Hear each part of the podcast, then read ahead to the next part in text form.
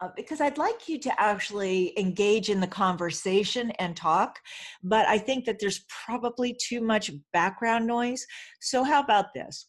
If you don't have a lot of background noise and can unmute yourself and want to say something, I'd love to hear what what you your comments and I would also like to hear or see you post in the chat about the paintings because I think you're going to find your answers just by looking at what we have.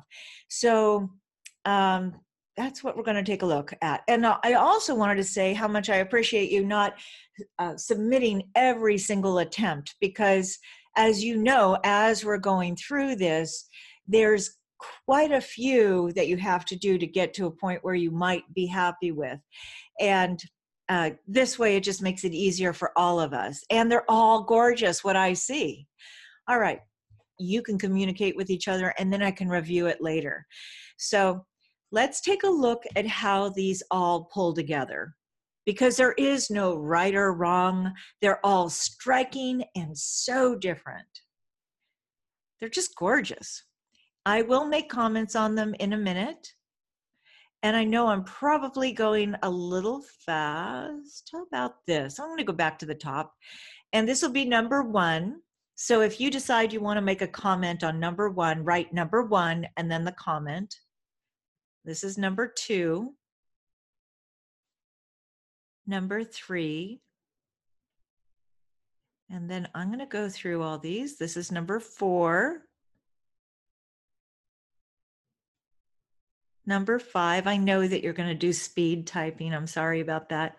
But you can also unmute yourself. I think that was number five. Number six.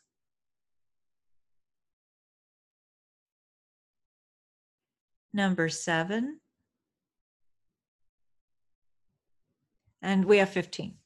Okay, I have never done it like this, where, as you know, if you've been in other courses where I have um, Uh, reviewed. I've never called out a number and wanted you to comment on that. But this way, I think it's really interesting because you're going to see what you really like in somebody else's painting and it, it, just gets a lot of feedback for the group. I'm going to make my own comments, but I'm going to let you go ahead and chat in the box if you want.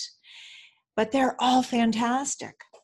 So what I thought was really interesting about this, like right up here, these little uh, clumps of color is usually what we don't want to get when we're doing other kinds of painting. But I really like it in here. It adds some, some uh, just intensity of color, and it works with the entire painting. You've got some over here, great. You've got excellent color in here, and uh, you could go ahead and just, if you wanted, I think it's great as is. You really don't have to do anything to it. But if you just want to add maybe a brush stroke, like what you did over here in this area, you could, but you don't have to. I think they all work on their own. They can be left alone or you can enhance it. Okay, and if you see me looking at your painting and you want to jump in, please do. Now, this too, like you could always add more detail if you wanted, but then what's really fun about this is that you've got such a great play of color.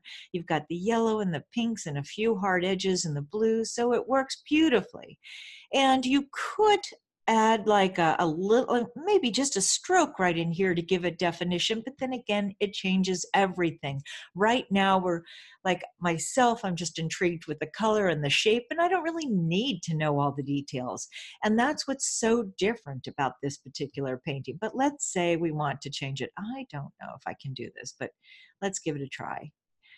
We just added a stroke and why I wanted to show you this is let's say we break this shape up, it changes everything. So you may want to, you may not want, you may or may not want to. Let's even add another one over here. Now, now our eye kind of goes out through everything. And as is, our eye is really drawn to the large shapes. So they all work. It's just an individual interpretation. And then this, what I really like about this too, it's very light and it's so different than what we usually do with that. Um, when we really work more with the values and trying to get depth in here, here you've got an excellent combination of hard and soft edges and blooms. And what makes this really fun is uh, that white of the paper showing through. So that was very, very well done. And in here too, even though we don't have a lot of definition over here, you could always pull it out more if you wanted, but it works very nice like this too. It's very suggestive, loose, and even though we don't see, it's not, I wouldn't call it a it's not like the other kinds of paintings where we do where we're really trying to get a very strong image or however a composition whatever you want to do here it's more uh, uh, evoking a feeling and you've got this wonderful starting point and then you can move out throughout the rest of the painting. You've got a nice little touch of blue out there and i like how that um, dissolves over there even consider this as a foundation and if you wanted do you see how they handled just a few hard edges through here or bigger petals and allowing the color to accumulate along those edges, that could work very nicely in this. Here we did more, or you did more of the negative painting. And then if you added something like that on top, it's just a nice touch. And how you can use something that somebody else did and then interpret it into your own painting. What I also really like is how they have the uh, the bluish color up here and then put it down here. That turned out very, very nice and nice hits of strong color through there. Beautifully done. And just a suggestion of detail there. And then even this, this is really nice on white paper.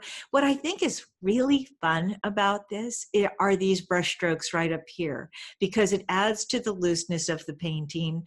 We've got, um, uh, you let's say, like I like this as is, but let's say you even used this technique right up here and dissolved more color along the edges, similar to something like that. You don't have to put the blues in there. Let's say we're keeping it white, but see what I'm talking about is this little bit of dissolved color in there. That could be fun for something like this. And I like the harmonious colors that you have back here, but I also was curious what it would look like if we pulled the flowers more forward and pushed the background back a little bit more.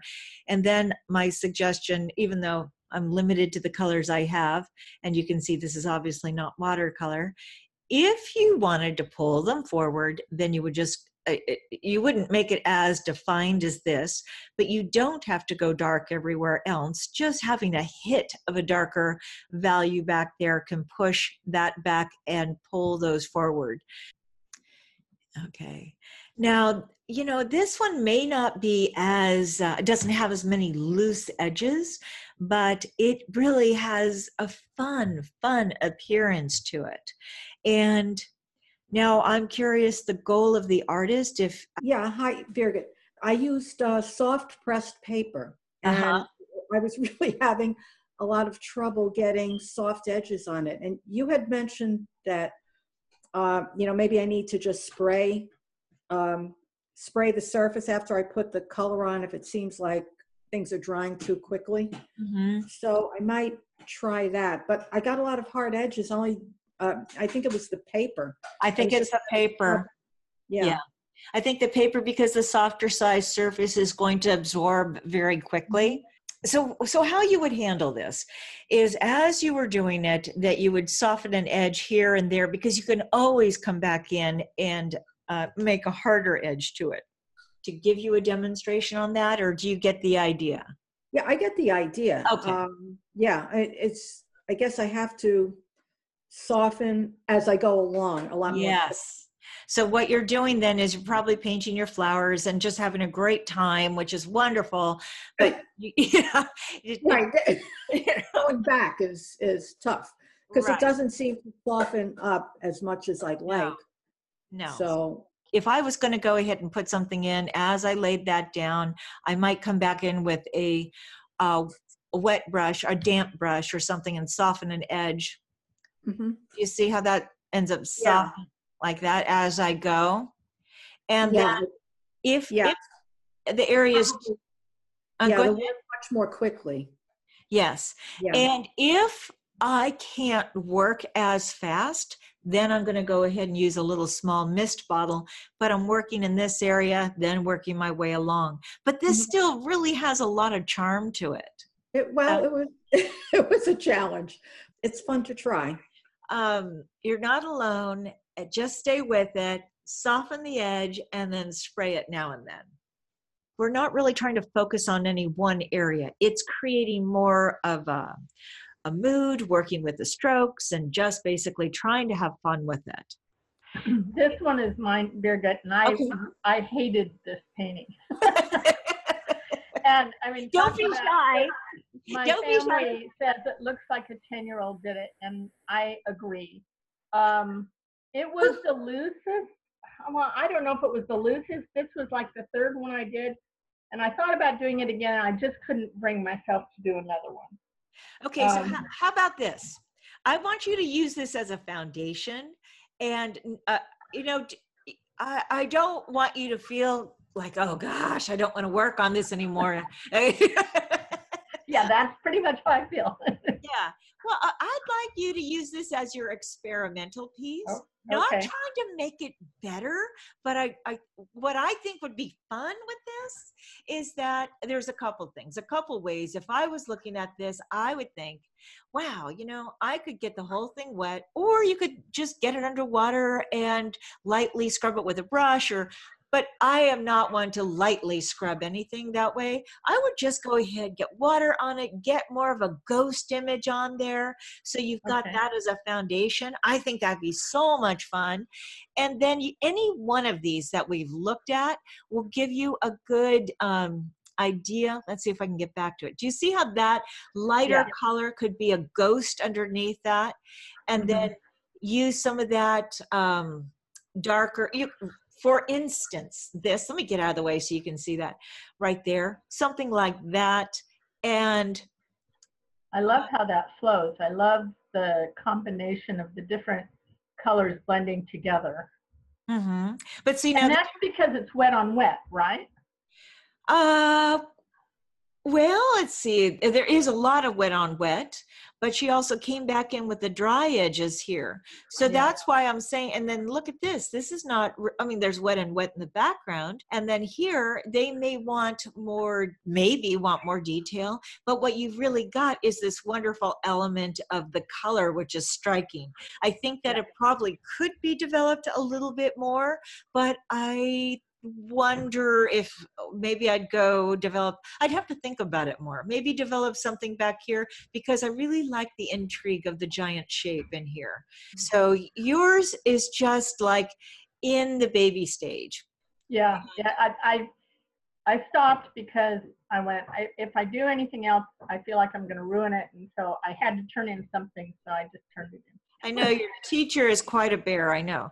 So Not at all. You're so kind. You always have something wonderful to say about everything. oh, thank you. thank you so much. I really appreciate that.